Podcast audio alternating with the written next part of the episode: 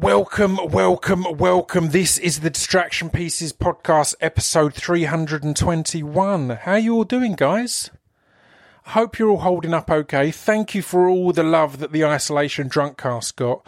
Um, a lot of people saying it's the best drunk cast we've ever done, and I've got to agree.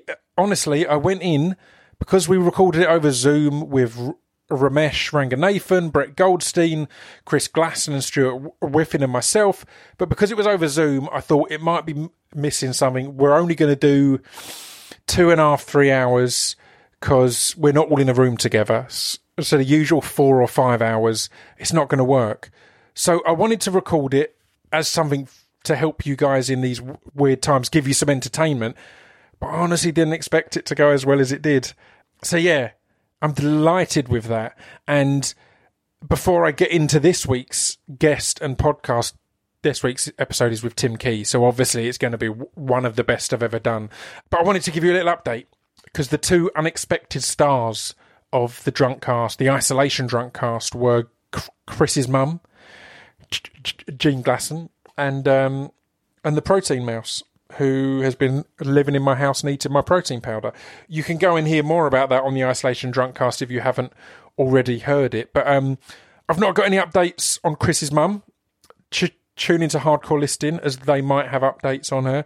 But I have got updates on the protein mouse. So what I didn't get around to mentioning on the on the drunk cast was, and this is going to be a bit of a long intro, but you know, you've got fuck all else to do. So what I didn't mention on the drunk cast was as soon as I found out about this mouse, I wanted to get some humane mouse traps because I wanted to catch him. I wanted to get rid of him because he's pooing places and eating stuff and it's not healthy and safe.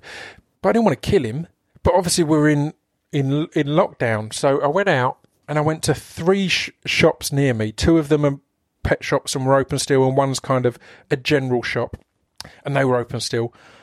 And none of them, they all had deadly mouse traps or mouse poison or rat poison, but none, but none of them had uh, humane ones. One of them had eight different versions of mouse traps that will kill the mouse, and not one humane one. I kind of thought, you know, you've got eight. You, you could have not bought one of them because seven ways to kill a mouse is is enough, and you could have just slung in one.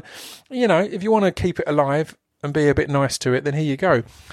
Um, but no, and the one shop that normally sells them in Corringham near me uh, was closed through their own ch- ch- choice. Because in my area, the council or the landlords or whomever have given no uh, rental br- br- breaks. So a lot of the shops are open still because they need to, because they can't afford to close, which is kind of appalling.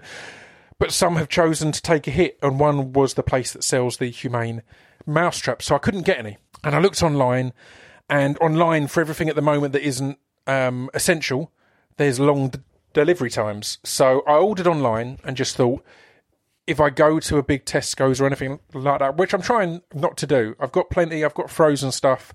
I'm trying to go to shops in general as infrequently as possible. Um, in support of our NHS workers, of all the carers, of all the people who are having to go out, I'm just often I'm not even having my daily walk. Um, I'm going in my garden. I'm lucky I've got a garden, so I'm literally not leaving my my little patch um, unless it's essential. Um, so I ordered a pack of three humane mouse traps, and they and they took a week or so, or so to come. I'd been scaring the mouse off because I've got these outdoors scary things anyway. So basically, they sense because we've got foxes round my way, and they kept pooing in my garden and I've got astroturf, so poo's harder to clean up um, on astroturf. Weirdly, so I got these things that sense if there's animals and puts out like a a, a, a subsonic beep kind of sound. Um, and you can program it to be for different size animals and different kinds of animals. So I'd got, I had two in my garden. I brought one of them in and put it in the main cupboard the mouse had been hiding in and s- set it to mouse, and that had kind of been keeping him away. But I was aware he'd been about a little bit still. So anyway, I finally get these humane mouse traps. I put one in each of the cupboards that I had previously found droppings, and he had been eating my protein powder. And I put one behind the sofa in the living room. I put peanut b- in the ends of them. Uh, I come down after the first night, not a thing. Can't see a thing. Can't see if he's been about. I think maybe he's gone. Maybe that screechy thing scared him off, or maybe his local g- gym's opened again, so so he can go there to work out and get protein powder. And then the second night, the same thing. Not really much sign of him. I'd I'd had a sleepless night because I kept thinking I could hear him upstairs, and I kept thinking he was in my in my bedroom. He was going to climb on me and suffocate me or choke me out because of all the all the protein powder he's been eating. But then the third night, I came downstairs in the morning. I did did my usual. I checked the two cupboards, not a sign. I looked behind the sofa. We've got ourselves a little mouse. So yeah, I'd caught him, and my adrenaline early morning went through the roof. I was like, oh my god, he's there. Oh my god, that's him. That's the protein mouse. There was a few cracks in the in the humane mouse trap because he'd been been trying to punch his way out because he's very muscular. So I put my clothes on because I popped down in my pants to have a you know a check. I put my clothes on and I picked it up and it was heavy because he's hench, so I had to use two hands. And I didn't want to just release him outside, obviously, because he'll come straight straight back in. So I took him on a little walk, and the poor thing was blooming a bit. He was a bit scared. That, that, that, that might have been all the protein powder in him, but he was a bit scared. So I walked as as smoothly and as gently as possible, and I walked a few minutes away to a a load of grass on the other side of this big m- main road near me because I thought other side of a main road he won't cross that and come back to my house in the grass. Hopefully he'll be able to be safe and hide from predators and be able to get somewhere that he can live. And uh, you know, it's not near too many houses, so I thought I'm not just passing him on to to someone else. It seemed like the best place to drop him off. So I went there and I opened up the little humane mouse trap, and he was nervous. He didn't want to come out f- for a bit, so I waited there, trying to just allow him to calmly come out. I didn't want to just throw him out. The poor lad, you know. At the end of the day, I've lived with this guy for a good few weeks. He's he's my housemate, so whilst it was time to move on, I wanted him to move on, you know, nicely and have nice memories of me. So yeah, after a little while, he scurried out to the end of the mousetrap and gave a little sniff. He looked around. He thought it looks looks tough out here, so he pulled himself up on the top of the mousetrap and did a few pull-ups just to get a pump on in case he meets anyone new. He wants to look, you know, in good shape. And then um, he crawled out. He turned round and s- saluted me, um, and did one of them things that s- surfers do and MMA people do, where he closes free his three middle fingers in and has his thumb and little finger out, and kind of did a little e. See you around, homie. Um, and he went on his way, and I came home to a mouse-free house. So there we go. There's an update on Protein Mouse. He seems to be gone.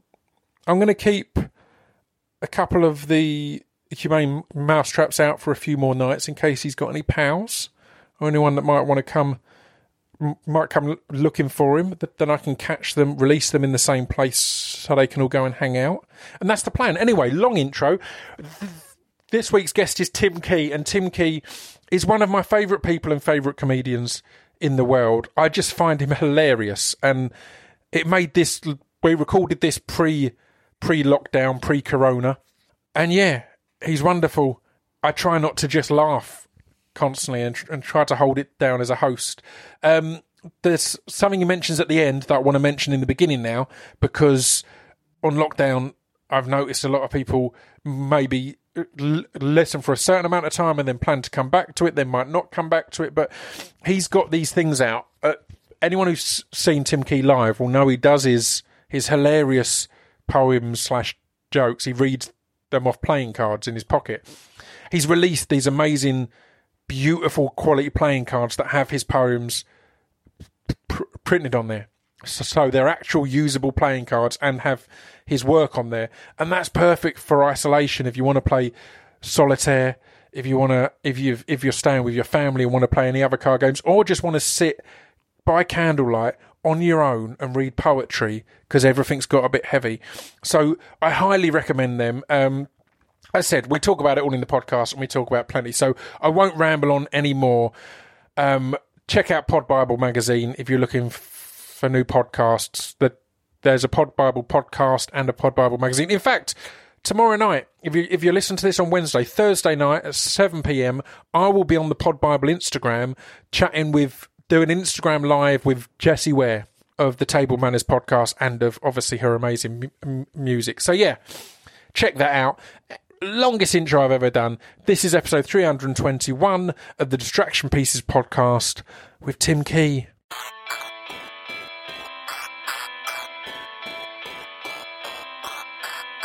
This piece of fiction is the intro to distraction pieces. This piece of fiction is the intro to distraction pieces.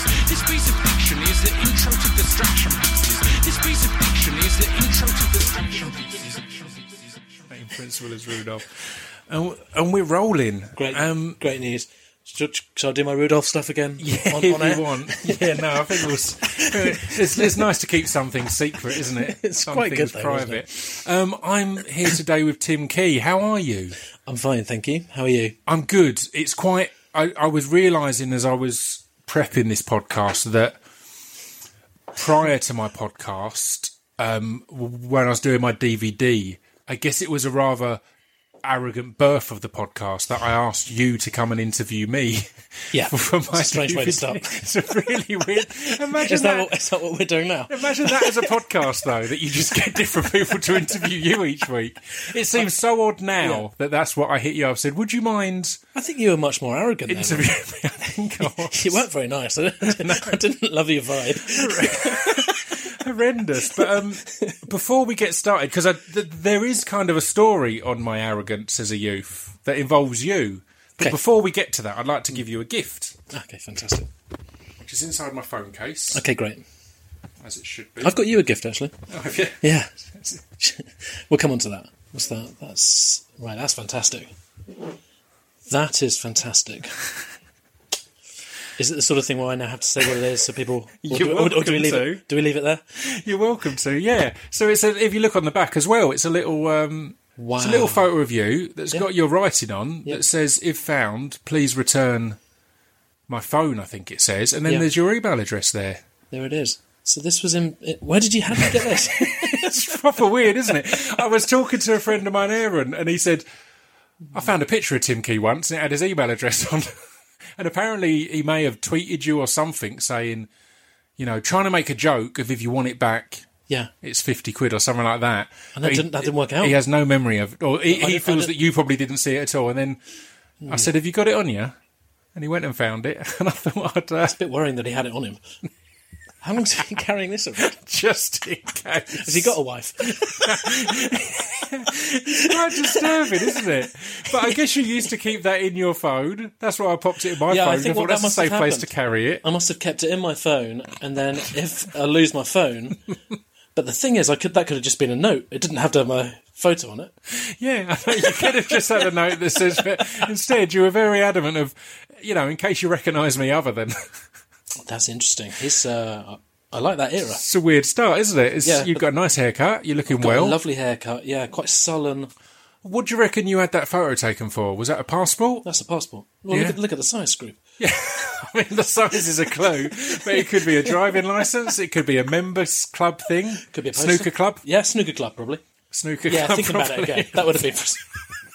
thinking about it. looking at the eyes. that was definitely That would have been for Willie. Thorne's.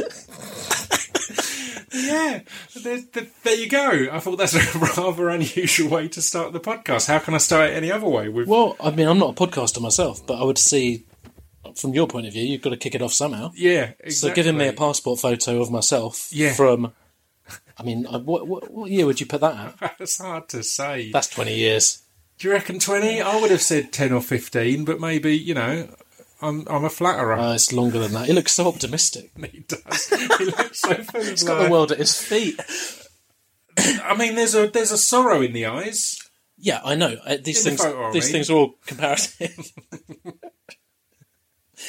yeah, but there's less sorrow than now. Yeah, yeah, I'd say it feels like you've lived a, you know, you've had ups and downs now, Yeah. rather than simply downs. Yeah. to that point, and Yeah. you're hoping for ups. So there was hope. There was hope, yeah. Do I you think the ups have lived up to what you, what that version of you were? What, what would what, what would he think? Do you want to do you want to aim him at me and see what what would he think looking at me? Look at that impression. On the surface, I think he'd be quite happy with. Uh, I think he'd think there's been some ups. Yeah, I think you'd agree. Yeah, Um, so back to my arrogance. Yeah, Um, yeah. the I can't remember if I mentioned this when we did the the interview, but the first time I heard of you, I was furious, potentially disgusted, because I'd been booked to do a spoken word gig. I was very serious about spoken word at the time at the Vibe Bar in um, Brick Lane, Sure. And there was this. You're com- still you're still serious about spoken word, aren't you? no, not at all. No, I think it's quite ludicrous. Whoopsie daisy. How many years do you waste on that? quite a few. Um, but, but there was this comedy poet headlining, and I Oh, yeah. was like, "What the fuck?" the This Vibe is Bar? yeah." And it was, and it was you, and the, the the the kind of the journey of that evening was quite an extreme one because by the end, I was your biggest fan, and I thought it was the best thing ever. I thought it was hilarious. It may have changed my seriousness about poetry, but um, yeah, I think it was quite early days. What were you? So hang on. What were you? What were you worried about? I just felt, and literally, I was unaware that you. That I, I guess I had a bit of humour in my poems, but it was all quite worthy and serious in the early days. Yeah. And I just thought, why is why are we? You know, Yeah. everyone else on the bill is probably going to change the world. Yeah. And then we're all below Yeah. this Joker. Yeah. Um, The Joker in the pack. yeah, yeah, but the Joker in the pack was was at the top.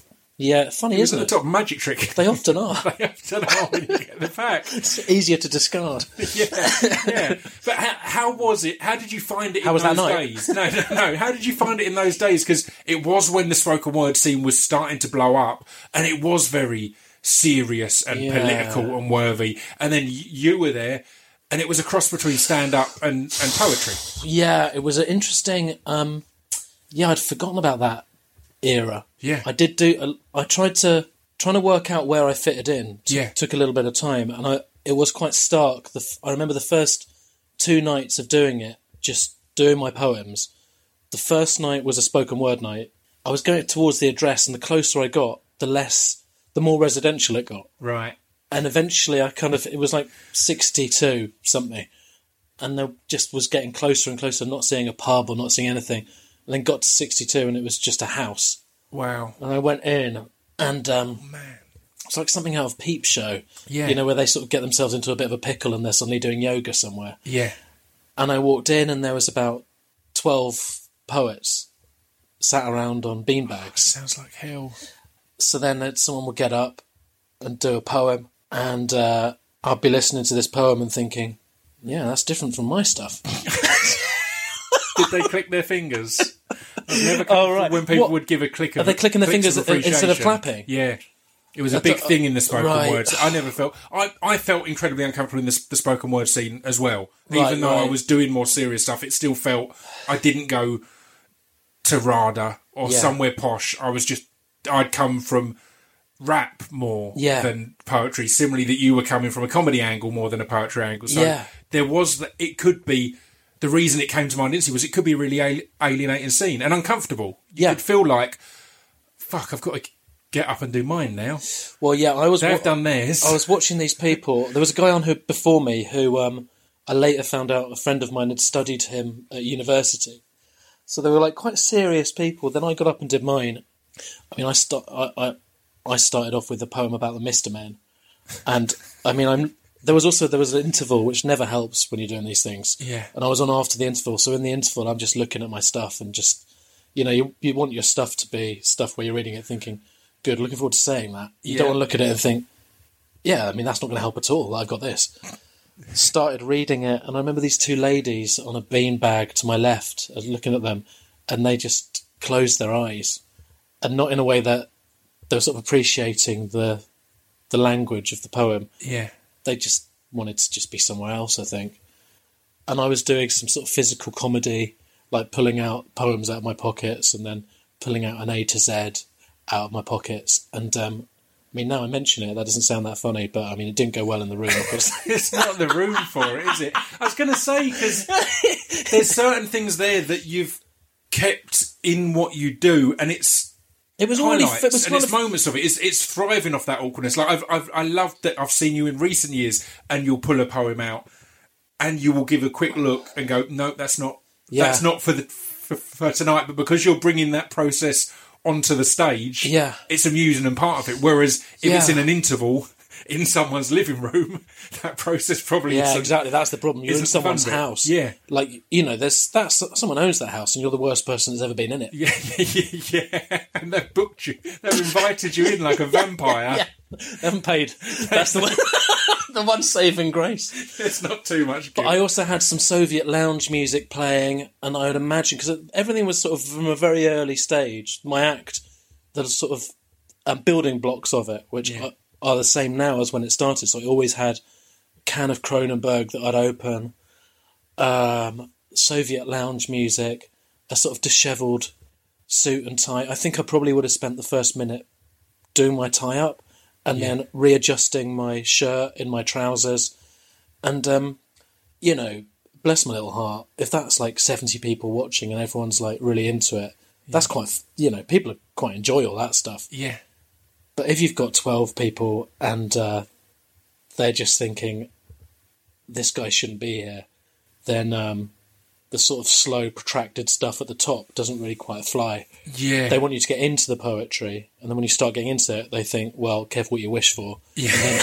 Let's get back. That Then- tie's not quite straight. Yeah, they need you to get back to that. leave and then walk for 20 minutes to Manor House Tube Yeah. and get home. Yeah, I, I have always DJ'd in a rubber lizard mask, which Oh, yeah. is a similar, yeah. obviously, which is a similar one. It's great in a in a busy room. Yeah. Yeah, I- I- fantastic. I did one Yeah, in- I, yeah I've, I've, my rubber lizard mask stuff goes fantastic with a fair wind. I I did a gig in Birmingham once, and literally there was about ten people in the room, and the other DJs finishing, and I'm having a similar thing, looking in my bag, going, well, "Do I put the mask on or not?" Yeah. I feel I have to because that's what I always do. But a- I yeah. feel ludicrous in a rubber lizard mask with 15 people in the room. I think so. When you have a fragile, um, sort of breakable act, Yeah, I'm not. I, am not saying that your lizard stuff uh, wasn't killing it, but I remember. No, di- it's, it's completely a defence mechanism. It is. Yeah. It's that I can have a lizard mask that is I'm hiding behind something. Yeah. And similarly, if you can ease into your beginning Yeah. by reveling in the awkwardness, Yeah. then that's a similar. well, also kills a couple of minutes. blan- Yeah, exactly. But it's a similar kind of safety blanket in that Yeah. respect of going right. Let's just. Brian Gittins always comes to mind in in that if he he's written a character that's worse, the worst character that, that David Earl as a person could have written because if he nails it, it's kind of awkward and people don't know if any of it was intentional. Hmm. And then he comes off stage and apologizes to everyone who booked him and everyone involved. But it's a similar thing there. If you're if you're choosing if you can write something where you can revel in those awkward moments, it allows you to not be scared of them. if you know Well, I mean. yeah, he's a good example because you look at him and he is, you know, one of the the very best. I mean, like he's hilarious. Yeah. And I suppose, like uh, knowing David a bit, so we've talked about stuff. So you know that there's stuff, there's times where it doesn't go well. But I guess that's why it's so good that it is. There's uh, there's some jeopardy there. Yeah. So when you see it and people are losing their shit because it's so funny and they don't know why they're laughing, that's the that's that's what he's earned Yeah. by presenting them with presenting an act which can uh, be quite um, problematic for for himself. Yeah. Yeah. You know, all of those kind of all of those mo- you know measurable drives home that uh, that he's probably had on on nights where it hasn't gone well. They uh they're worth it because he's he's got an act which is you know which people will talk about you know for 30 or 40 years Yeah. as being like you know when when everyone says who, who did you watch when you were you know when you were growing up Yeah. a lot of people who've watched live comedy will go straight to him as Yeah. their favourite. He's probably a, a, a large percentage of people who watch comedies' favourite comedian. Yeah, completely. But you must have had a similar thing then when you were finding where you belonged. Yeah. because it's something that that that that Rob Auton went through. I found him at poetry gigs, and I was like, "What's he doing here? He should be doing." And then he's gone on to that's what- success at the Fringe and found that it is comedy, but th- th- then equally, if he gets booked to do, as he has happened recently, a Friday night in Southend, Mm-hmm. His kind of comedy might not work too well on a Friday night in Southend for people who've just come for comedy. Hang on a minute. Did it work well? it didn't. It went horribly. He said. He said it was one of his worst gigs. He was delighted because my mum popped along, but he said it was a struggle. Yeah, that always helps. Yeah, yeah, yeah. She's very supportive. But um, Yeah, But I, yeah. I, I agree. I, I mean, finding where you fit in is is quite. Um, I remember like second part of that story is that the next night I did my second gig of this uh, of that act, and that was in a that was in a comedy place. Yeah, in New Cross uh, called Happy Mondays, and uh, that was uh, the headliner was Russell Brand, and I can't remember who else was on, but I went on and did my stuff, and uh, well, you know, let's just say that going home from that one, I was thinking, right, okay, well, we can rule out a comedy setting as well now. right. Okay. Running out of options. oh, oh, did you know what you were at that point? Because hearing you on Buxton, on Adam Buxton's podcast, which is one of my favourite bits of podcasting, it was one that was like a sponsored thing, so you had to walk around an art gallery, but it made it perfect because it made.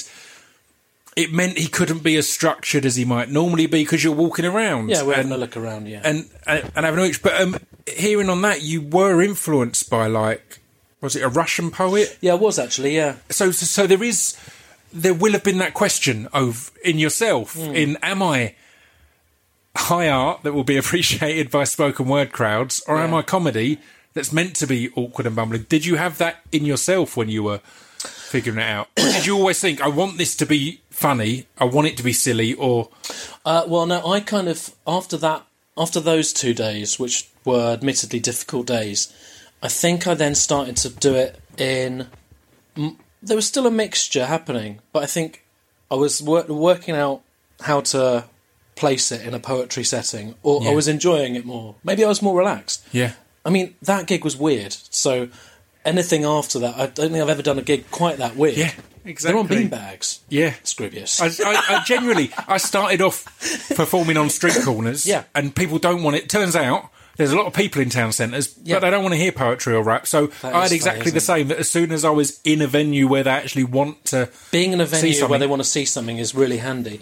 And I think s- quite soon after that, I started performing in, like, the, do you know the Albany? yeah, And so, yeah, yeah, Uh, great place for for stuff that's pushing the boundaries. In Deptford, it's always been a really ah, good. Funny enough, no, Great No. Portland Street. Oh right, a different But Albany I story. did, yeah. I once had to do an interview, like, um, and we we decided we'd do it where I did my first gigs and stuff. And Right. yeah, they were waiting for me in um, in Deptford. Deptford. Yeah, yeah they were wait- they were waiting down there. So the other Albany then. So the other Albany, which Go is um, downstairs below a pub, and it's Right. like about a maybe about a fifty seater. Yeah. which is insane because when I remember it, because I was just starting out, it was like a sea of people, and you know, Yeah. it was a proper gig. yeah, So I would have estimated it as like close to 150, 200 people, but I don't think so. It's like 50 people, and it's down there, and I feel like I wasn't on any kind of a circuit or anything like that. I just weirdly played that place a lot, and all these different nights were on, and I was resident poet on different people's nights. right. So I'd be in there,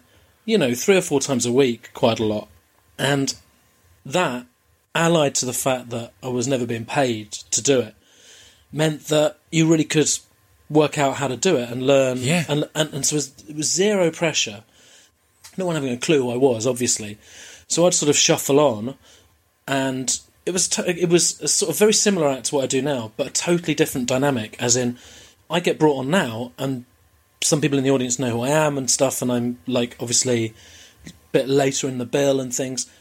There, you're just a sort of secret person, yeah, and you go on, and if you if you want to divide the audience, then you sort of can, yeah, and you can sort of I don't know. There's there's, there's something I look back on it, and I kind of really I'm glad I went through those those years of working out how to do it, but also I'm sort of quite envious of that person who's going on on those stages yeah, It's probably more nervous then and stuff like that. But you, I was def, I definitely took more risks yeah, in terms of it would be different stuff every single time, yeah. and I would write stuff for the night. And I started writing stuff that wasn't poetry, like I used to write recipes and things like that.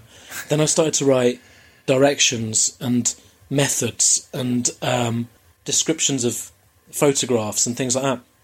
And I just remember go, going on and doing that and starting to to to say, right, here's some directions, and uh, I'd go one, take turn left, and I would be on stage knowing that I um, that it was sort of quite an, an impudent kind of act. It was like uh, it, it wasn't prop. It wasn't proper jokes. It was like you know, if when people accuse you of saying, "Come on, just write something proper," Yeah. it wasn't. But I was finding it funny, and I was trying not to laugh, and people in the audience were finding it funny, and so you just have this really nice contract, Yeah. which you know, I whenever I watch someone is with Gittins, you see the same thing where you're Yeah. like, you, you like it because people are laughing in spite of themselves, and people are laughing and looking at the person next to them, and sort of going, I don't understand what's going on quite, Yeah. and I didn't know what, what exactly what I was writing, but I remember writing it in the day and just sort of smiling and thinking, that's quite funny, in, in a way that now. I don't do any of those things now. I do poetry, Yeah. and I talk in between and stuff like that. But there was sort of a period where it was kind of quite, um, it was quite avant-garde and quite sort of, I don't know. There's, uh, I sort of cherish that period Yeah.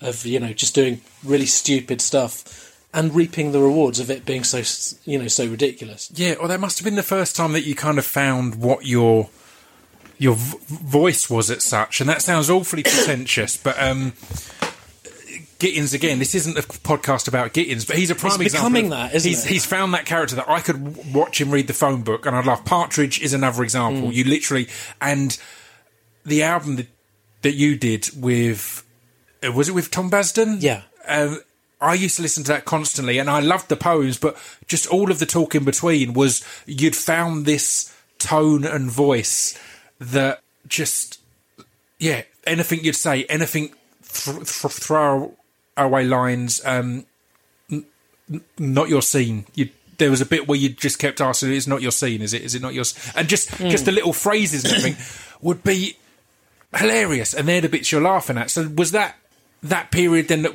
the excitement was that you could experiment and go right? I don't know why this is funny, but I know that the way it's going across is making me laugh and making the audience laugh. Yeah, I, I yeah, it's totally that. It's like a lot of poems or a lot of stuff where there isn't really anything discernibly a joke, Yeah, but it is it's making me laugh you know writing it i'm it's i guess it's kind of like um you know when someone's quite good at art and they can do a canvas or something like that Yeah. but also you just sort of look across at them while they're on the phone they're doodling and you sort of think that's amazing Yeah. and i kind of feel like um i find it quite difficult to write long scripts and stuff like that the stuff where you have to like scratch your head and you know procrastinate and Mm. go back to it and stuff like that but i am lucky i do have a you know a little way with word with words I, I like words and i like like tinkering away so i guess that's how the poems first came about is you just i mean none of the poems that i've written have taken more than a minute to write. And so these things would be just they're dashed off. And so they feel like maybe there is an element of that in the moment that they feel dashed off and they feel like someone is not really someone's not doing it properly. Yeah, someone someone hasn't put the time in. Yeah, but it was yeah for me it was like a real um it was a kind of a uh, a relief and a kind of salve because I'd done stand up before about two years before that and uh, I just could I I couldn't do it I mean it was Right. dismal stuff really. yeah I did it ten times and uh, I once it went quite well I think God knows how well I mean looking back at it I would Yeah. imagine probably not great Yeah, yeah. and then But even then, about- one in yeah. ten is yeah, is about not a great about, yeah, about five times. Yeah, not not great, probably. yeah, And then that leaves four. I'd say one of them really bad, and then the other three just you know dismal old stuff. yeah, And I and I do it with um, a, a lot of them. I did with Mark Watson because we started at the same time. yes, It's quite a stark stark situation, you know. We'd be in Bury St Edmunds, and uh, Mark would just be like he was fully formed, you know, sort of, you know, hatched as a sort of perfect kind of beautifully coiffured peacock, and he'd be on stage doing his five minutes of stand up in these competitions and things. He was already kind of he had an angle. He was Welsh at the time. And uh, people would just love it, and I was like Mark's mate, and I'd be like, "That's fantastic." then I'd go on, and it's totally different from the poetry. Where with the poetry, you know, I, I'm looking at all these poems, and it doesn't really matter what, you know, particularly in that era, in uh, like in 2000, whenever six or something, I'd be like, just grab some poems, go on, and it was all very carefree. But this bit, which is about 2002, I would have like an A4, two A4 bits of paper, and it was all typed out, and it was like word for word, and uh, you know makes me, you know, qu- qu- I'm probably gone pale thinking about it. remember being in cafes, you know, near the the venue, and I'd get to the cafe about five, and I'd just be like learning it like for an audition. Right. And then I'd go there and I'd be introduced and I'd walk on. It was just so unnatural. Everything was like where everything became very natural and very, I'd feel very at home on stage. And it's like a nice place to be. This would be me. More or less, I was dying actually from Yeah. the start. Yeah. I'd do my little jokes and people would be like, so what? Me included, I'd be like, well, you know, I totally agree. Yeah. It's yeah. just a stupid joke. And then I'd sort of finish with the, the bit at the end, which was like, you know, item 10 on my agenda. and uh, I'd leave. And Right, then, that's us done. yeah, me and Mark would uh, reconvene outside the venue. And uh, people would be coming up to Mark and giving him their business cards and saying, I run a gig here. And, you know, some people would come up to Mark and say, You're so funny. And I'd just sort of be standing there, you know, as if I'm literally a character in a film about stand up comedy where Yeah. I'm that guy. And I, I, you know, I stopped after about 10. So it was a real relief when I started doing it again and realised, although obviously some went well and some went less well, I, I definitely had my thing. Yeah. And I was very kind of, um, still am, just very grateful that it's such a weird thing and it's so kind of, you know, doesn't really fit in anywhere. Yeah. But all that, all of those questions you're asking me about how does it all, Yeah. you know, did it was that difficult finding where it fitted in? No, that was that was the least of my worries. I had Yeah. something that fitted in perfectly into comedy about three years before, but it was shit. Yeah. But it fitted like a glove. Well, that's what's kind of interesting, kind of l- looking at it from the outside here, in that the beauty of the poetry is you've almost got a, a safety net of the joke is, even just to yourself, I spent less than a minute writing this, and I've got the audacity to get up, up on stage Yeah. and perform it to people, compared to how you previously had it, where you'd slaved over it and learnt it word for word. Yeah. The fact that you're going up essentially with a pocket full of stuff that took a minute each. I'm going out there with a load of old crap. Yeah. and I, and each, So that becomes the joke in itself. So then, even if it, was the doesn't joke, hit, it, I think it was the joke more then. Like Yeah. now, I'm like, uh, yeah, I reckon uh, as it's evolved, if I'm doing like a set somewhere, I take by and large, I take poems that are like, you know, generally, I, I, I have faith in. Yeah. But I think when I started, I was much more. I'd take a bunch of these poems, and I'm reading these poems out to the audience, and I'm I'm with them. yeah, So I'll start reading this poem, and I'll read a couple of lines, and then sort of, you know, I'll be a bit exasperated. Like it's as if like someone, you know, how the how the hell have I ended? Like all these other guys who are on the bill Yeah. have been sent some really nice stuff to do, and I've been sent some absolute feces here, and uh, I'm looking at this stuff, and I'm sort of making the best of it. But I'm going, you know, I'm slightly laying into it and stuff, and I'm showing people the cards and things like that. It definitely takes the, um, yeah, it definitely takes the edge off, and it means you sort of have, yeah, you've you've got at least two or three get out of jail free cards from just the the very kind of the the sort of concept of the act. Yeah. just provides you with a few loopholes to, you know, stay alive on stage. and again, it's interesting because it sounds like you've just created the exact opposite of what went horribly wrong. In the fact that that was a rigid, set. including having to if, remember If it starts going bad, you know you've got nowhere to, to go because you've memorised it. It Oh, doesn't. yeah. ma- Oh, it yeah. doesn't matter what their reaction is. You've Oh, just got to get through it. Absolutely. Whereas with the way you do your show now, it feels like every night it'll be in different orders and different. Like you don't know what you're going to get. There will be, particularly with the fringe shows, I'd imagine there will be a planned structure and this Oh, and that. totally. But the poetry parts will be scattered about in different orders in different times. And Yeah, the, the that's definitely a slightly different thing. The the, the you know the hour shows they're Yeah. like when they when they're finished they they've got like a real s- sort of structure to them, rhythm to and there's sometimes like a there's sometimes there's definitely freedom in them to like do do different things, but yeah they they sort of know what they are, but it's a different type of freedom to this two two sides of A4 where uh, I'm dying on my arse and then I'm sort of thinking. Right, well, this is a problem, and in a minute I've got to do an impression of David Beckham, it's, it's, it's, it's interesting different people's perceptions at different time because exactly what you said about Mark then Yeah. when I had Alex Horne on we were both discussing you in that way that it seemed that you appeared fully formed with this thing that couldn't fail that you go out there and even if it's not your best gig it will be one of the best Yeah. on the lineup I feel like, yeah, I feel like it's pretty easy to look at people and think that their their got it stuff is figured out. bulletproof. Yeah. yeah. I feel like when you're actually the person, and a lot of people are, then it's you, you sort of know how bulletproof it is. yeah yeah it's pretty bulletproof, but I think yeah, sometimes you sort of can get shot and um, there's not a bit of armor there. yeah C- c- and that can and that can happen at any time. You know, I, I think that that really sort of hit home a few years ago, where you just and it's actually quite a useful thing to know. I think is that uh, it's never bullet it's never bulletproof. yeah You know, you are only as good as your last gig, yeah and I think you need to be, you know, I think you need to be aware of that because otherwise you're. I don't know.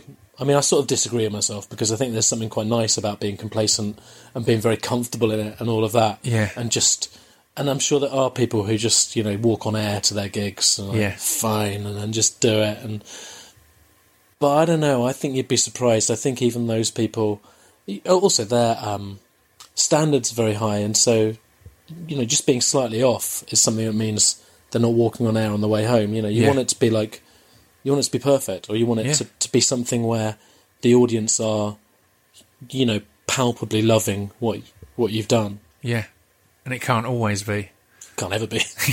can, can rarely be um, but Never gonna love it. but so I feel there's something as well in that confidence or drive to just keep doing or keep trying to figure it out.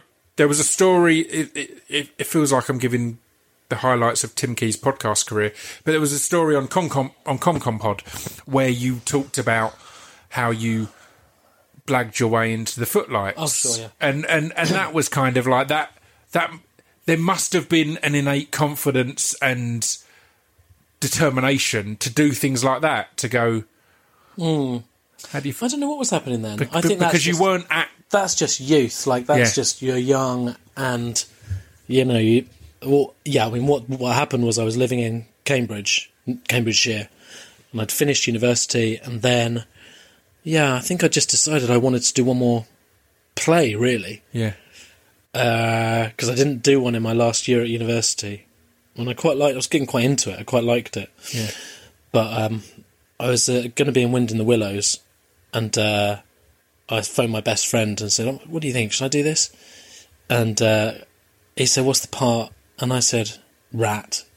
And he said, "Yeah, well, I mean, if you want to put your degree on the line to wear a cricket sweater and a tail, then do it." and uh, that really hammered it home that I shouldn't be Rat.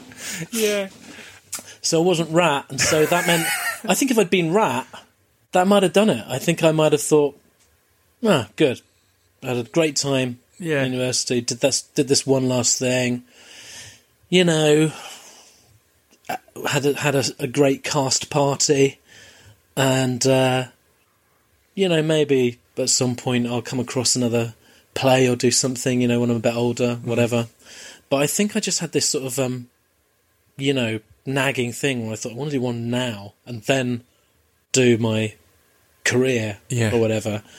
And so I auditioned for some stuff in, in Cambridge and I thought I'd do a student thing because it was a bit less kind of for amateur dramatics felt like sort of like bits of old. yeah yeah And so I did this I got into this play and then I also got into this pantomime, Footlights pantomime, which Alex Horne had written.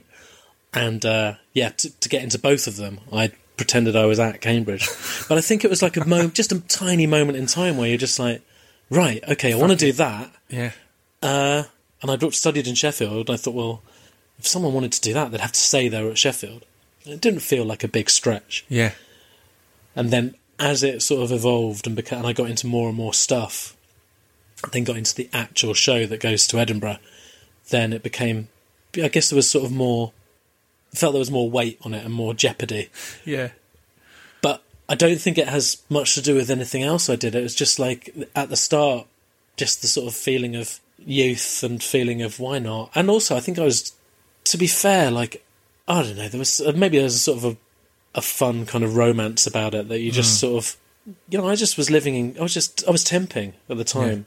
It was sort of a sort of an exciting sort of prospect to just do a bit of that on the side. Yeah. But I was lucky that I was living in Cambridge and not living more or less anywhere else because it wouldn't have really made any difference if I was anywhere else. I'd have just, you know, quietly done one more play and wherever. You would have been right. Yeah, You I'd have been right. right. Yeah, yeah, I'd have have happened. been searching for Wind in the Willows ever since. but um, yeah, no, I don't know. It was just sort of a, a fun moment, but a very, a very lucky, useful moment. I love it. You, so, t- two things we've touched upon here that I think are relevant to where you are now, or something I'm curious about now, is we touched upon the potential comfort of cruising along in your lane. Um, and I think as a comedian, you've certainly got the plaudits and, and, and, and, and the fan base to continue at, at a good level. But then they've also talked about a passion for acting and a passion for, for theatre. How do you balance the two to motivate yourself to go for act? Because I, I think acting roles and writing as well in everything in that world can be so damning and heartbreaking and full of rejection. So at times it might be easier to go, let's do an, another tour or let's do this or Yeah. let's play these gigs and forget about that. But you seem to to go between the two with with success, like from the outside with great success. I know in acting there's always a behind the scenes mm. list of things you wanted to get and didn't get or tried or whatever else or tried to get made and so on and so forth. Yeah. Well, there's a couple of things there. I do think that um, I don't. I don't really think there's a sort of. Uh, I, for me, anyway, I'm not so sure there's a sort of comfort zone available. As in, when you said to like, you know, you could just sort of make another show and all of that. Like, it's it's interesting. Whatever, un, unless you don't do anything, that's I guess that's a slightly easier thing. Yeah. But I think everything's quite difficult yeah. and Yeah. and everything has its own everything has its own problems. So to do another live show, that's a I think that's a big thing. Yeah. Every time I do a live show, I, I feel like there's a lot of pressure. I feel. Is that because of the successes of previous ones? Because you won the Fringe, and you've done it, it, when I the year I did the Fringe, it was kind of well, Tim's Tim's done a few shows. He's everyone at the Fringe. You, your show's always really good turnouts at the Fringe, always really good reception. But with that comes a pressure, right? Well, if, if yeah. you've got a reputation as a guy who smashes it with these shows, then you've got well, to go and do feel that. like there's always, yeah. I, you've, it's, it, I guess it just depends how much pressure you put on yourself. I remember doing the year, the, the two years after I did that show that, where I won the award. I did another show, and um, I was really proud of that show. But I'm very like I do remember that that first night in Edinburgh, where you know I'm very lucky. Like like you say, people come to watch the show, and I I re- I'm I feel like uh, particularly lucky that I have a, a very nice audience. I think who are fun and have come and watched a lot of the other shows and stuff. So there was like a real excitement in the in that room, and I remember doing that show and it just being it's a bit technical and it wasn't quite right. And I remember walking back through town and uh, there was a headline on the in the Scotsman, I think, or the Edinburgh Evening News, that said, and there's the list that had a big picture of my face, and it said, I don't know how they got this wording, but the wording was, "Is this really the funniest person in Edinburgh?" I don't know why they'd put really. I, I, I mean, I guess there was sort of there was some conjecture, but that was literally there must have been like an article inside about about me. I did an interview or something, and um, but anyway, when it all distilled down, there were these like things outside newsagents that had a big photo of my face, and I'm the gig didn't go well, so I'm Yeah. not. I didn't go out. Yeah. I just walked back through town. Lived quite a way away from the centre. Yeah. So I had about forty five minutes. So I must have walked past about five of these things, and uh, That's heartbreaking. I just That's- kept on walking. Yeah, I just I Yeah. thought I thought I think the gig wasn't bad. You know, it just wasn't. I hadn't got it. I hadn't got it sorted out. But yeah, every ten minutes I'm walking past something that says, "Is this really the funniest guy in Edinburgh?" And I'm looking at. I mean, I'm pretty sure like a couple of them, I just stood in front of them and just sort of squared up to them. So let's see. I haven't said I am. Come on. Yeah, that's such Um, a but weird yeah, thing to have that. Again, it's it's a huge pressure on it. It- As as exactly as you said about from the outside looking at people being bulletproof. Yeah. Equally, from the outside looking at someone going, "Oh, he smashes it at the fringe." It's like, well, Yeah. there's different pressures and and, there's, there's, lots of different people who do there. it, and and you know go who go back again and again, and um, you know just make a show, show after show after show. And I've done, I've made quite a few, but like um, yeah, when you look at someone like James Acaster who just kept every year, bam, bam, bam, Yeah. and every one like getting better than the one before, and um, yeah, it, you can look at it as um, that you, you can sort of envious, enviously watch on and think, well, that's lucky guy. I mean, he seems to have got everything sorted out. But I'm pretty sure that each time he's going back to the coalface thinking, may, I, maybe he has a different way of looking at life. But I'm, loo- I'm looking at it thinking, this is the one where I'm getting found out. Yeah. Yeah. And that's quite difficult. And you sort of, there's a logic there where you sort of can look at it properly and go, ah, but I did do this one, and then that one was better than that. Yeah. And then that one, you can sort of think, I am getting better. But I think it's perfectly, it's probably quite a normal p- piece of human nature where you think that um, your next one will be the one where you, you were a fraud all along. And somehow you've managed to sort of stave it off. Yeah. And this is the this is the actual show that's actually what you what you're made of. Yeah. And this one is not so good. Yeah, it's it's fascinating as well because it's always, as we've said, it's looking at the other people. On uh, uh, when James Acaster was on Rich Wilson's podcast, he was talking about his feeling exactly as you said of imposter syndrome, of feeling I've fluked these first ones, it's all going to be found out. Oh, so I got And it right. That you got it exactly Oh, right fantastic. on James. Great. But then he got a phone call from Rob Beckett just to say, you know, I'm struggling with the gigs at the moment. And again, he was like, I've looked at Rob Beckett and just thought he must go out there and it's water off a duck's back. It's Rob Beckett. It's easy and calm. But Yeah. literally everyone is having that. Oh, it didn't really Can't work tonight. There must be someone. Why do you all keep doing it? It must be that's, Yeah, that's I what's confusing. But But anyway, that was just me picking you up on a small point where you said you can just sort of keep on Yeah. up and out your shows and no, no, But it's I really fi- interesting. But, but I find that quite difficult. I mean, Well, that's it. I guess it's there's it's the difference between a show and a gig.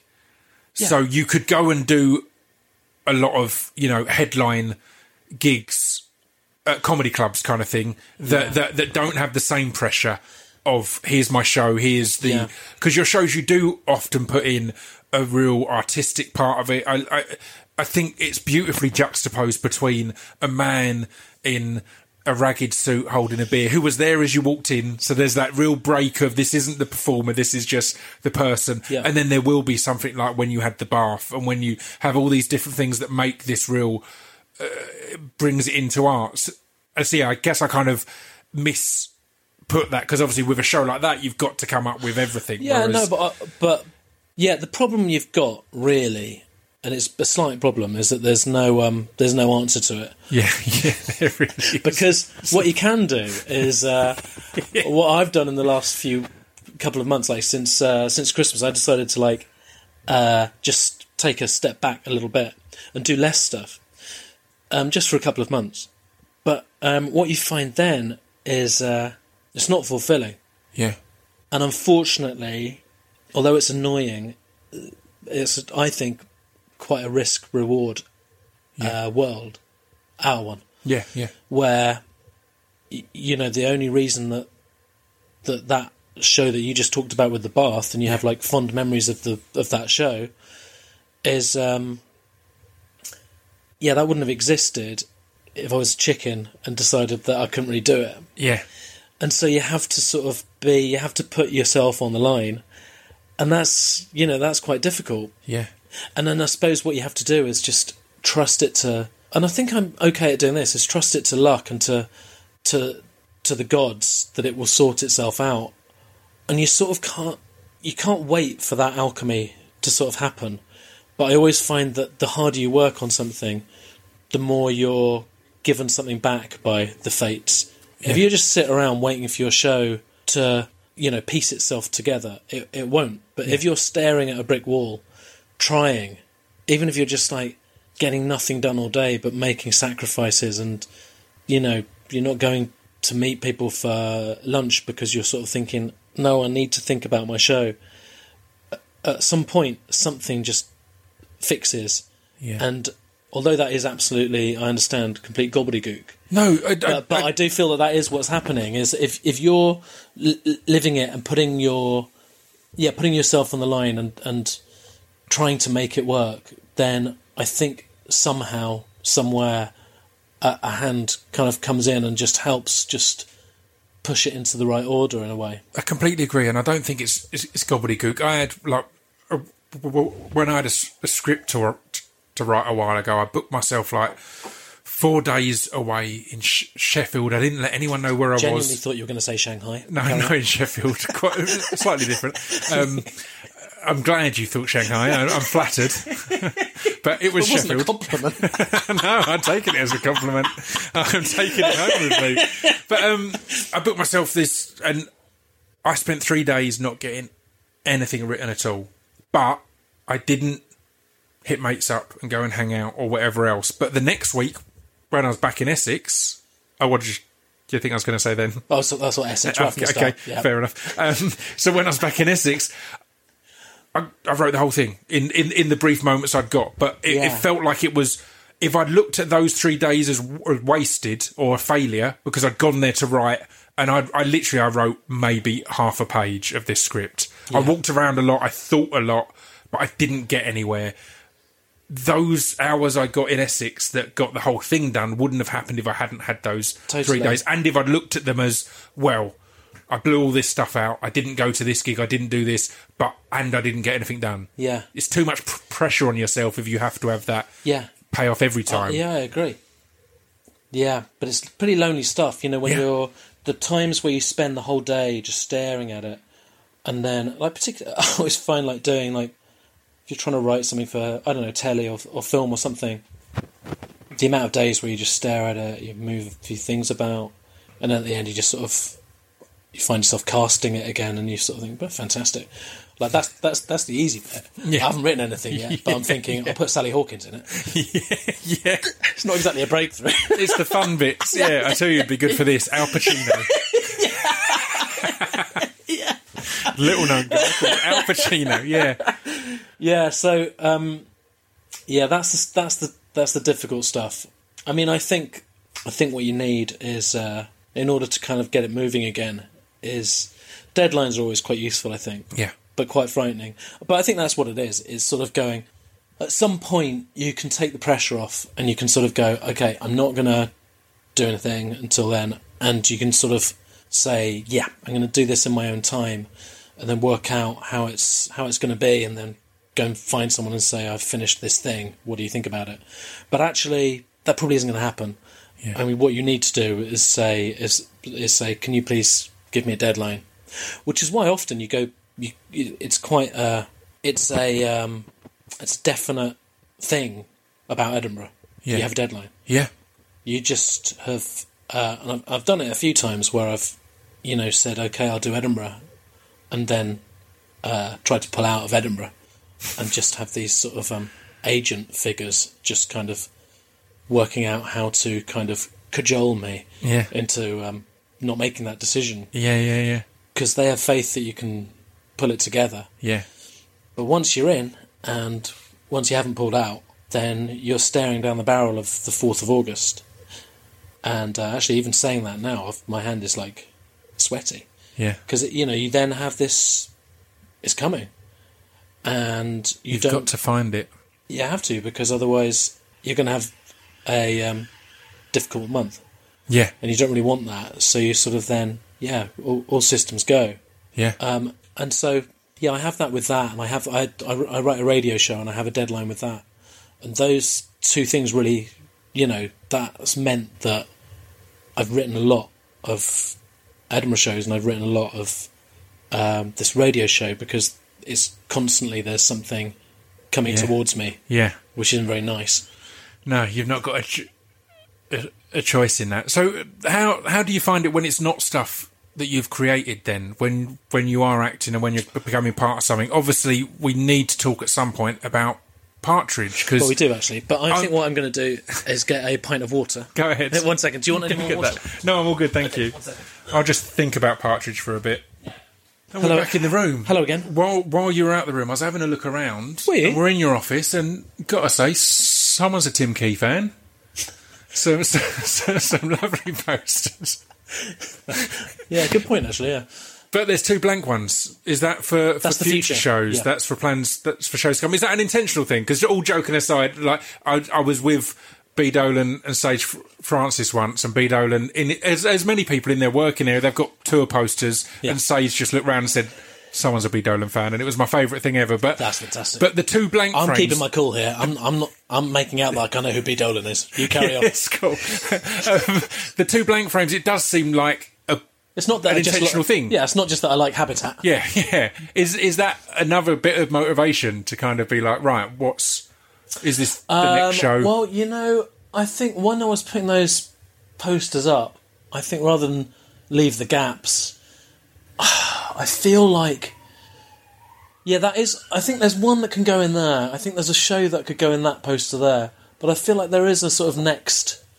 There's Next a next, the next, yeah, next show type vibe about that one. Could be. I like it. I like it. Yeah, I mean, maybe you know, w- you, you can't tell what the future holds, can you? It might end up that um, my career winds up with one empty frame. be powerful. Be artistic. anyway, I do want to talk about Partridge because Well, I don't. partly because Mid Morning Matters is possibly my favourite part of the the Partridge Yeah, back that's catalogue. always weird. And I've say that. I've obsessed over I am Alan Partridge and knowing me, knowing you Hmm. in my uni days, but I just thought they were so good. Just him broadcasting and Sidekick Simon there, just b- bouncing off each other. yeah, I felt it was just such a good dynamic, It's- and it's a dynamic that went on into the film and on in, in, in into this time. So, how was that to number one have the pressure Hmm. of joining something that I'd imagine you were a fan of? oh Right. yeah. This I'm the same as you. Yeah, Yep. That How- was my uh, that was my favourite stuff, yeah, uh, and it's sort of in a quite particular way as well. Where you, I, I used to like watching comedy and things. Um, yeah, right from, from you know quite a young age, I suppose. yeah, like the two Ronnies and things and Yeah. and all of that. And then I suppose there was a bit after that where it was Fry and Laurie and like those first things where you're watching it not with your parents yeah. It's your and, that, and they don't get it. Yeah, So that I think although my, actually to be fair, they they enjoyed Fry and Laurie probably. But you know, things like French and Saunders and Alexei Sayle's stuff, I remember all of that stuff. And then then that came along. And that was um yeah, that was a game changer. really was. and there was so much of it. Yeah, and you're such i was anyway the perfect age for it. I'm guessing people could have been a bit younger and still got it. And i'm sure people who were at university when it all came out would have been absolutely delighted. Yeah, but i felt like i was in, not a bad age for it because i guess i was when um, knowing me knowing you came out on the radio i was probably about 16 15 yeah. And then on the hour was there, and then suddenly it all just sort of happened at the same time. In about a year or two, you had Knowing Me Knowing You on telly, and then the Day Today. So, yeah, it, and it wasn't just like watch, you know, a thing that you enjoyed watching. You were quoting it and stuff, and so quotable. Yep. Like it was one of the first things for me that it felt like I could quote every line of every episode, kind of thing. Yeah. Of of, of the TV shows, but that was also the exciting thing that I had never seen a character that kind of was doing the radio, and then knowing me and knowing you was completely different to I am Alan Partridge, and Yeah. he seemed to constantly be. There seemed to be so many variations of the same thing. Yeah, it wasn't each- just here's a new episode of the sitcom. no, each incarnation was was uh, yeah reinventing the. Well, there was a there was a very coherent world happening and a very coherent. Uh, you could sort of see, although it, it doesn't really make sense because in on the hour or the Day Today, I suppose what you're asked to believe is that uh, that that guy, that that in the fictional world, some broadcaster or commissioner has spotted the Alan Partridge Yeah. and said this guy needs his own show, which couldn't really have happened because they, he, he wasn't very good at what he was doing on that yeah, show. yeah, But you buy it, and then he's suddenly fronting a know Me, Knowing You, like a primetime Saturday night TV show that wasn't on Saturday night. And you're buying all of that. And then it goes into another world where he's now not talking to an audience, and you see him yeah. in a in a travel lodge, and and everything millimeter perfect. Yeah. You know, each each transition just perfect. And so that no fat on the characters either. Like there, there, No. there's not an abundance of of extra characters. There's just everyone there is perfect. yeah, For what when it is needed from Alan- them. When it went to I'm Alan Partridge, the just the supporting cast and everything is just like Yeah, I don't think we'd seen Lynn before that. She No. just suddenly emerges as this kind of perfect, Yeah. three dimensional, amazing character. Um, and you know, and everyone really, Yeah. you know, people working behind reception. yeah, you, you know, everyone's just fantastic. Uh, Michael, obviously. yeah. So that was that, and I hadn't started doing comedy. I don't think um, while that was all going on, and then that that was that, and then ten years later, I'm asked to to do it. I didn't even audition; they just asked me if I wanted to do Really? it. Yeah, Wow, that's amazing. and then you're suddenly sat next to him. So was there pressure? Yeah, there was quite a lot actually. I would have thought. Was it a mixture though? Because it kind of came about first as if it was quite a throwaway thing, as if it was. I think it was a Foster's thing that was on social media and stuff like that, and then it became. It was. it was like it? yeah. It was originally sponsored by Foster, and it went out on YouTube. Yeah, But I think I probably, yeah, maybe that did help. But I think really deep down, even without analysing it, you you you do know that it's significant. You Yeah. know that wh- whether or not if if it ends there, if it's if that's where its home is, that's because these guys are ahead of the curve and they know that that's where comedy is yeah, is heading towards. Yeah, that yeah, it's going to be on YouTube and it's going to be released at certain times of the week. But in actual fact, it went from there to Sky, I think, and they packaged two up and stuff like that. So yeah, I, I think yeah, there was a lot of pressure. I mean, I think I have talked about it quite a lot, but I feel like there was the the the problem was the problem I had was that there was a lot of a lot of things happening together. That it wasn't just that I was suddenly working with Steve Coogan. Mm. It it it made it more intense that I was working with Alan Partridge, and I don't think it really helped that it was a two-hander, or, or you know, there was always two or three in that little room, Yeah. And I don't really think it helped that it was all shot in a soundproof studio with no one else in there. So actually, it was kind of from a standing start. Although I had met Steve a couple of times, it was more or less right. In you go, and then you're in a room smaller than this yeah, with someone that uh, you're more in awe of than I am of you, yeah, yeah. which is uh, saying something. But it's it, how was it then? Because it's only just occurred to me that you or sidekick Simon got to make the transition that Alan made from knowing me, knowing you. To I am Alan Partridge. Yeah, good point. By going from Mid Morning Matters to Alpha Papa, where you were just here, we are doing our show, to suddenly now the cameras, the audience isn't there or isn't listening, yeah. and they're watching. How was that as a as a jump for the character and for you to be in the middle of that? Um, it was, yeah, it's interesting because I think by then I'd got used to that mid morning matters, which was which took some getting used to, Yeah, and also actually there was another moment of like the moment where it came out was interesting because you don't know what the reception will be, mm. and you're also aware that you might ruin it yeah. and if it's if people don't like it, then I mean it's best not to think about this sort of stuff. But if people don't like it, then obviously there'll be a lot of people who sort of think, well, probably his fault. Yeah, yeah. Yeah, That's, remember that's it such an understandable thought process, though, because again, it is that kind It of. can't be his fault. It's so good. I don't. Fifty percent of me would kill to be involved in it, and Yeah. fifty percent wants to stay away from it because I don't want to ruin it. yeah. Well, I never I never had that thought of Yeah. like, you, yeah. Well, because you can't. I mean, No, that's you like, can't say no to. you- yeah. to But working then going Alan. into the film, that was like um, uh, that was quite exciting because that's like a film. But I don't know. I, I think I probably preferred, on balance, the the next incarnation, which was the TV show, Yeah, uh, just because, yeah, the scenes were all there, there was sort of obviously all kind of there was a similarity between the scenes. It Yeah. was it was a kind of format show. you've got your own world there, kind of thing. Yeah, it was a nightmare because I'm not very. I'm a. Te- I, there's a lot of crossover.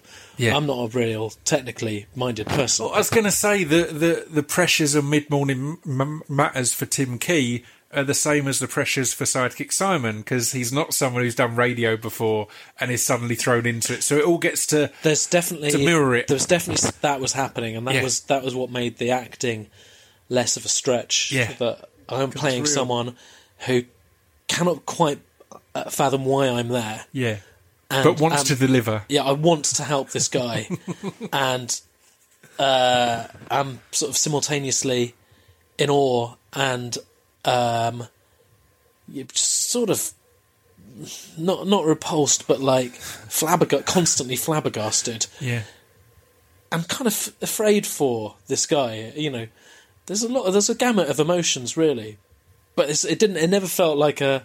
And because Steve's so good at it, there's tons of. Most of my reactions are quite natural. Steve would get himself into a pickle uh, as Alan, yeah, and I'm just like, I'm just living it with him. I'm just hoping he gets to the next link. I just want this Yeah. guy to.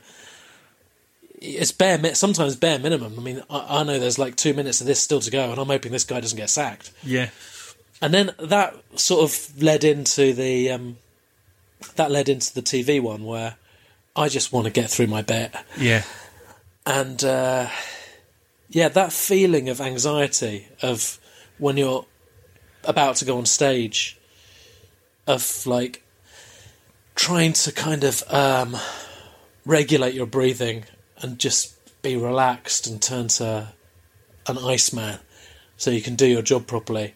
I found that that was what was happening in terms of what I was acting Yeah. as that guy in that show. Where as soon as Alan would say, "Now we're going to go and visit," uh, you know, this funny guy, and I'm like, oh, Jesus Christ, uh, hating the idea, yeah, hating hearing his foot, footsteps walking up to me. But yeah, in in other news, like the certainly the first day on that on that shoot, I've watched them for an hour doing their stuff, Yeah. and then they come into my bit, and I don't want to screw this up. This is Alan Partridge from my childhood going back on the BBC, and so there's me inside my character thinking. Yeah, in other news, I want to get this right. yeah, And it did actually want it to go take. It definitely took a day because I remember on the way home, I was thinking that's that was tough, but was really tough. right. I think because there's so much going on. It was the first day of filming, I think. And it is a very different format and setup to Yeah. both of the previous iterations. Again, Yeah. that's what I thought was great about it was to put Alan in that the one show type thing and have yeah, perfect. have things go wrong. It's so perfect. I know. I remember when people were saying, "Are you in this new thing? What, what what is the idea of it?" And you'd say, "Oh, it's Alan Partridge, but uh, someone's ill, so he's had to take over like the one show." Yeah. and everyone would just go, "Oh, that's that's genius." It's gold. And it is. It's like a perfect, a perfect environment for him. Yeah, I love it. I don't know where he goes next, or you know what, you know whether he is ascending or descending. But every time he sort of stops off at a place on his ascent or descent, Yeah, it's very well chosen. Mid Morning Matters was beautifully chosen. yeah, A digital radio station. I agree. That's They're very clever place at, and timing on it. at all. doing that. Yeah. Yeah, I love it. So, so, so, what's your plans, kind of, for you going f- forward within the TV kind of realm? Because is it planning to write stuff f- for yourself? I loved a Wonder Date. Yeah. I thought it was just. I thought it worked so well. It was another one where it was, or similar to how how this time was in places where I was just enjoy all the time, but you can't specifically say here was the joke, here was the Yeah, gag. It was yeah. the whole the whole situation and the whole tone of everything that kind of Yeah. yeah it led Uh, you through. yeah, I love doing that. It's the same thing. Like worried that it, you know, I'd mess it up or something, and I don't know. Well, Well, yeah, I'm kind of doing that. I'm writing that, working out how that would work. right. but I definitely don't want to talk about that because I get myself in a right pickle. Well, let's I mean, I don't know. Down I don't know how that's going to work. Let's. Well, I mean, uh, this podcast originally came about when someone from the PR team of Greed were trying to s- set us up, and then we Yeah. couldn't make it work, and then we just said we know each other. Why? Why? Why is this happening? So We don't want another Wells on our hands, do we? exactly. So again, or to explain the Wells Comedy Festival a bit, it's one of my favourite things because we'd talked about you coming on the podcast Yeah. then, but then hadn't worked out, and I'd kind of forgotten.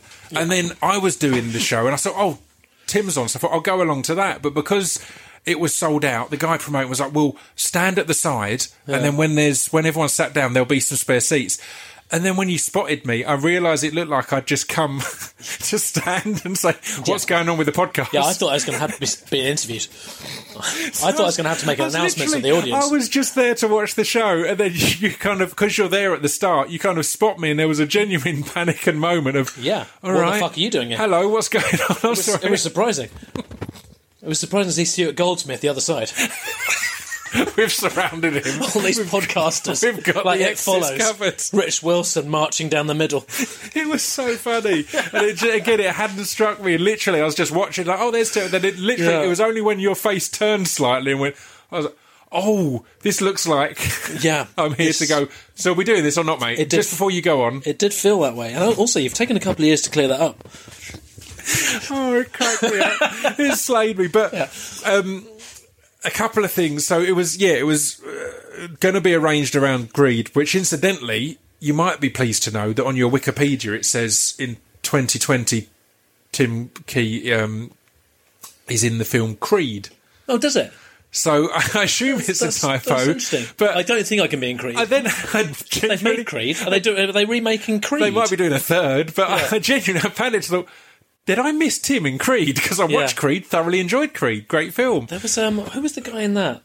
The uh, there was a boxer in that, wasn't there? Yes, there was um, Kell the Brooks, Scouse was lad. it? Yeah, Kell Brook. Yeah, he was good in that. Yeah, it was was it was was fantastic. Yeah. Good films. But you were in Greed. I was in Greed. Yeah, I really enjoyed Greed. Um, I thought it was great. There was, I felt it had. Who did I make a note? I, I I couldn't remember the, the director's name, but it Oh, made- Michael Winterbottom. No, no, no, not not Michael Winterbottom. He's obviously the director of this, but it's amazing. But the film made me think of the films of Ruben um, Uslands, who did Yeah, Force yeah. Majeure and, and and The Square, because it felt like there's multiple lives being lived at the same time, Mm. and they seem at points jarring against each other, but then they all come together in a extreme or tragic moment or event, and I loved that. I thought it was great. Yeah, that's one thing I'm not doing is writing anything like Greed Yeah, or The Square or Force Majeure. Yeah. that would be difficult to get your head around. yeah. These yeah. are written by people who've got quite big brains. They're, quite amazing. I mean, it's uh, and that, a thing that I noted was Greed. It's got a lot of huge names in it, a lot of famous people playing themselves. But you were playing a character. Yeah, I was. What was? yeah, what's that? Did they not want to have Tim Key at the party, hanging out with? Yeah, with, or sending weird, a message like C- Chris Do you Martin not sends a message global, in it. Am I not a global superstar? That's that's weird. Does feel like I am in this room. How was that to be part of? Because I said I Oh, thought your character in it, yeah. you just had to get angry a lot and shit. It, it was it was so different f- from what Sidekick Simon does. Yeah. Only reason I make the comparison, in case anyone doesn't know, is it's Steve Coogan is is, Yeah, he is the lead. Well, I found it. This actually, there is definitely a similarity between that and the Partridge stuff. In that, again, obviously, I really like Michael Winterbottom films. Yeah. And so, um, again, you don't want to sort of arrive on set and um, ruin um, his day and the film. So, it and- and again, it took me a, a day, I think, or a scene to sort of. Yeah, it's it's interesting. You do a scene and you're like, okay, I, I think I want to. I think I want to do better than that, really. Yeah. And so the next day, I think I did another scene, or maybe there's a couple of days later, because it was all set in Greece. So we were in Greece for a bit, because obviously they can't like fly us backwards and forwards. So you're just sort of there waiting to do your stuff. And then the second time, uh, it was all it was all fine. They had a guy. My character is setting up. He, he's in charge of a uh, what are those things called? Um, a coliseum, an- coliseum. or an amphitheatre So we're, yeah, we're building an amphitheatre. Yeah. and I'm there with my Greek foreman. And uh, You get to shout at a yeah, lot and I- I, read the script and I like I like the script, but obviously I'm interested to know who this Greek foreman is played by because uh, my, all my scenes are just two handers with this Greek foreman. So I was sort of interested to find out when I got there that they'd um, they'd hired the Greek foreman who'd built the actual Colosseum.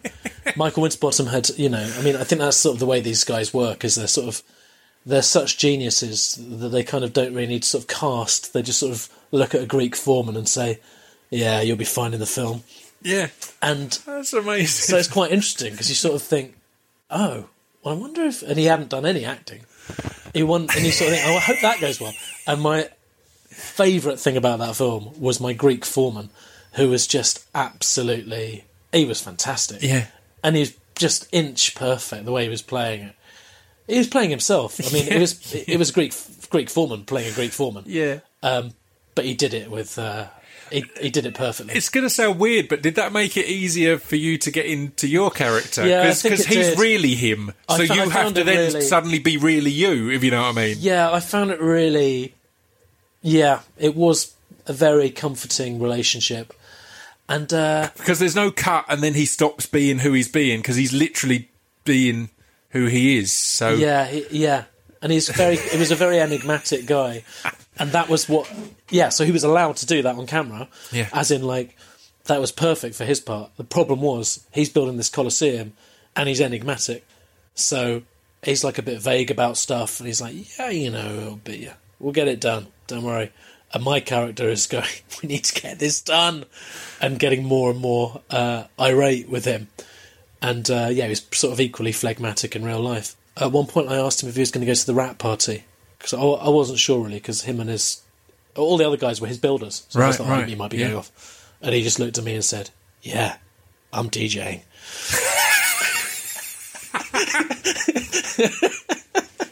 of course you are. got to ask how the wrap party was now. Was it Oh, good? the wrap party was fantastic. Good DJ. Well, there was a lot of um, again because of the nature of the film. They um, they cast a lot of Syrian refugees, Yeah. who were Syrian refugees, and so Wow. the yeah, that was the sort of the the sort of hu- the the center point of the um, of the rat party was just a lot of Syrian refugees. Just Steve Coogan just dancing with a eight year old. I love it. Oh, it was amazing. It was like such a such a fun wrap party. Yeah. I love it. So, how is your your relationship with Coogan then? For going from that initial, you've been cast without an audition, which can be scarier. I, I was discussing this the other day. Hmm. I I've had stuff before where I've been offered a role and I've wanted to say, or I have said, "Is it all right if I send?"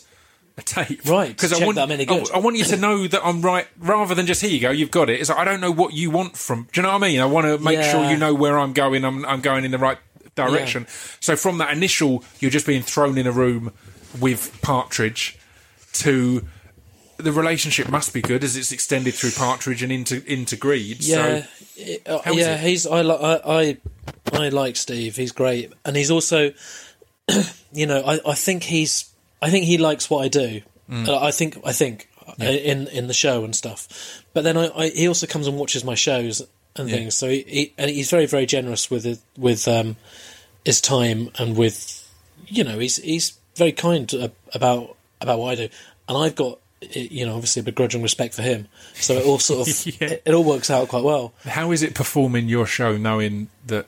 Yeah, that's Coogan's difficult. in the crowd. Well, it's I mean it's not difficult. I mean, as in, firstly, I'm kind of quite I'm always quite touched that he comes, but oh, I don't know because it's I don't think he's ever come and watched me do 20 minutes or anything like that. Yeah. So he's watching me do my show, and you know, usually that means I'm sort of in my element. Yeah, And so if it's going all right and we're sort of 20 minutes in, I always think it's a, quite a good thing that he's in there. I might catch him laughing. And I think, well, you, I, you sort of get used to it, but you, you sort of also don't quite get used to it. You do sort of think, completely. "Well, this is insane. You know, you, there is an element of that. So Steve Coogan is watching my show and he's laughing, and also I work with him. It's all a bit, it's a bit much. Yeah, Yeah, but anyway, um, no, he's very good. And but on set, it's there. There is definitely a. Um, it's interesting on set. I mean, it, because of the nature of the shows that he's in, he is the show. So yeah. I would imagine that's like quite a it's quite a full on thing. He's in a very specific place when I'm when I'm working with him. Yeah. He's doing his show, and I imagine in his mind, he wants to make his show as good as possible. So it's kind of quite a professional relationship, um, but pretty relaxed on set. And then, and the times where you know we've gone out at the end of a show or, or whatever, uh, he's very convivial, enjoyable company. Yeah. I love it. I it. mean, in Greece, it was a different situation because he wasn't. It wasn't his film. Right. Again, it's he's like carrying the film because he's the lead, Yeah. but he hasn't written it, and it's not. You know, he's not. It's not his company making it. Yeah. So he's slightly more relaxed and is, you know, can maybe be found uh, taking in the papers. Yeah. so I'll I'll wrap things up just by asking kind of uh, what's ahead. You're returning to the fringe. Oh, I'll get you my gift. I'll get you your gift. Oh, yeah, yeah. Go ahead. Yeah. Exciting. This is your gift. This is very exciting. Oh, Yeah. Tim Key's poetical playing card. Yeah, this is what's happening. It's yeah. exciting. R- Yeah, rip them open.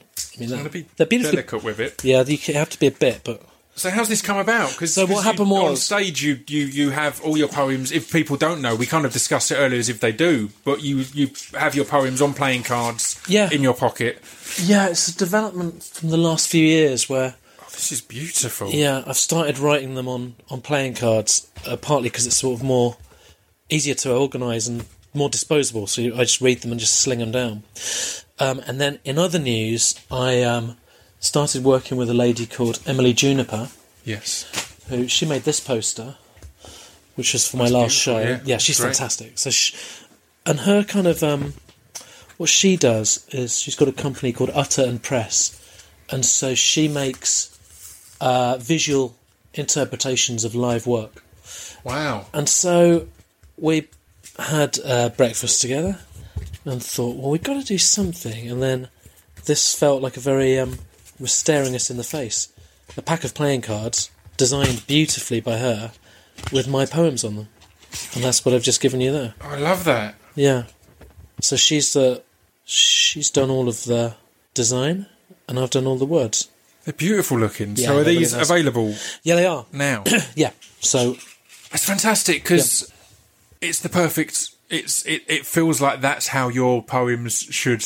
It's how people have seen them on stage. Yeah. So it feels like such a natural, as you said. It is s- that's staring you in the face as soon Yeah, as you. Yeah, it's quite a funny you thing, realise and it. and Love it sort of took me meeting her, where she comes at it with a specific. Well, I mean, her design is beautiful, but she's like has a sort of sensibility about it all, and also, you know, she's just so excited about.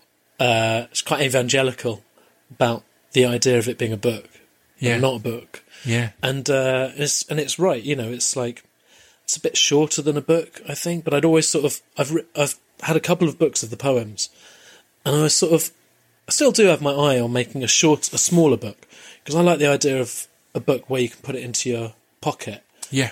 and just you know dip into it on the tube uh, uh, because I like doing that Yeah. with oth- with other people's books, and so the, the last book I made of the poems was like quite a big hardback, and then when it distilled down to a paperback, it's still pretty big, and so I thought I still do think a little book, a diddy little book, would be nice, Yeah. but the cards is kind of like a secret uh, I love it. passage into that in that they're they're even smaller.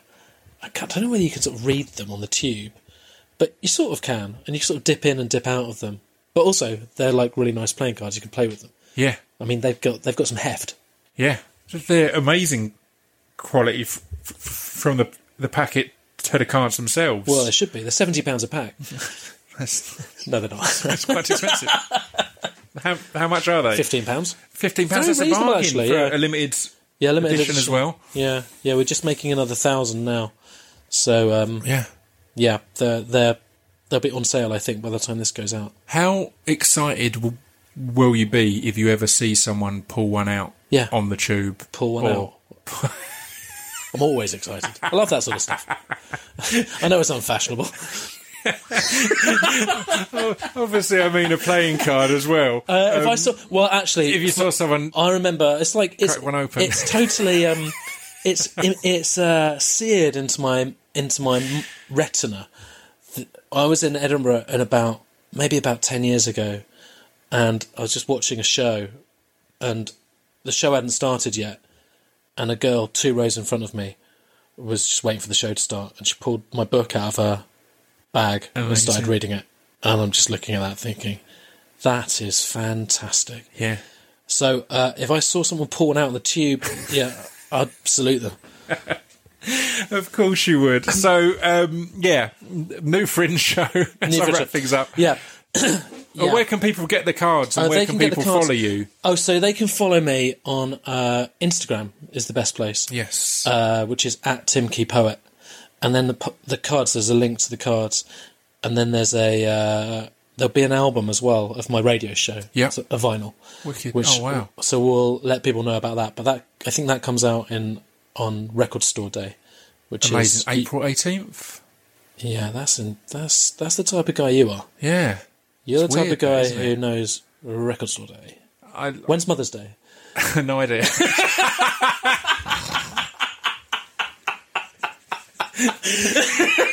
oh, what better note to end Yeah. things on? Is, is there anything else you'd like to tell the people No, about? I don't think so. I think at the end I was like a flurry of plugs. I don't think.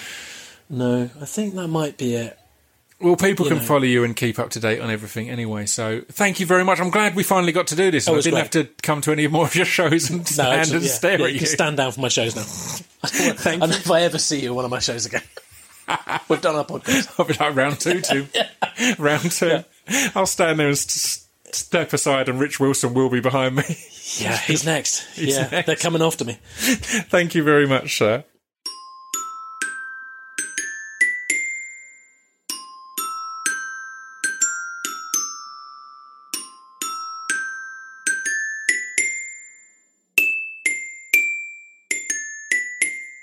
You've been listening to Scroobius Pip's Distraction Pieces. There we go. That was Tim Key. It was quite a long chat and an even longer intro, or not a longer intro, but a longer intro than normal. So I will keep the outro brief.